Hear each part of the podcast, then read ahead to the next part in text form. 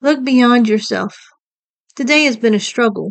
The enemy has come at me trying to make me doubt the love of others. He's tried to cause me to think that I'm being lied to, that I'm going to be left, that it's all a game, that others don't really care about me, but only those things they get from me. Such as I know that I can be naive and that I let people get away with a lot of things. It's just very easy to me to forgive others and not hold grudges. Yet now, with the past hurts I've received because of these qualities, even though I won't hold a grudge still, the enemy likes to come at me and make me think I'm going to get hurt again. I shared this with my friend today. I shared how I was scared that after a certain amount of time I'd be left.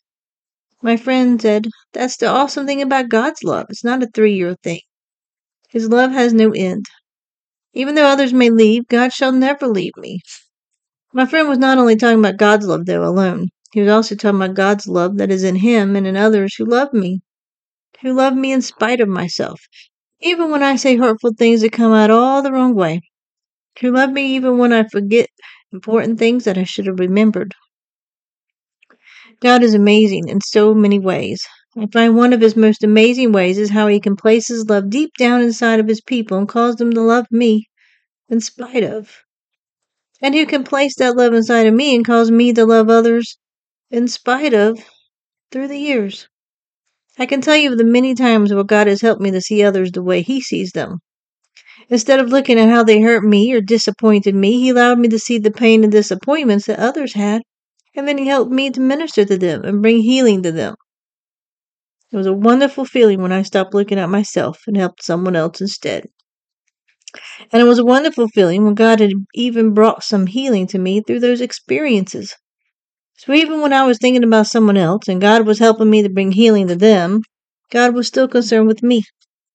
He had not forgotten me. He still had his hand on me and was moving for me as well. When we can quit looking at ourselves and all that we want, when we can look beyond ourselves and see others through the eyes of God, what amazing life they can behold. Imagine the healing. Imagine the hope. Imagine you making the biggest difference in the life of others. Now that is an adventure. That is a life where you never know what could happen next. Because as you allow yourself to be completely and totally led by God's Spirit, He'll be able to take you to amazing circumstances. Remember David, Moses, the disciples? Remember? Imagine the story God will allow you to tell your children and your children's children as you allow Him to lead you to your promised land.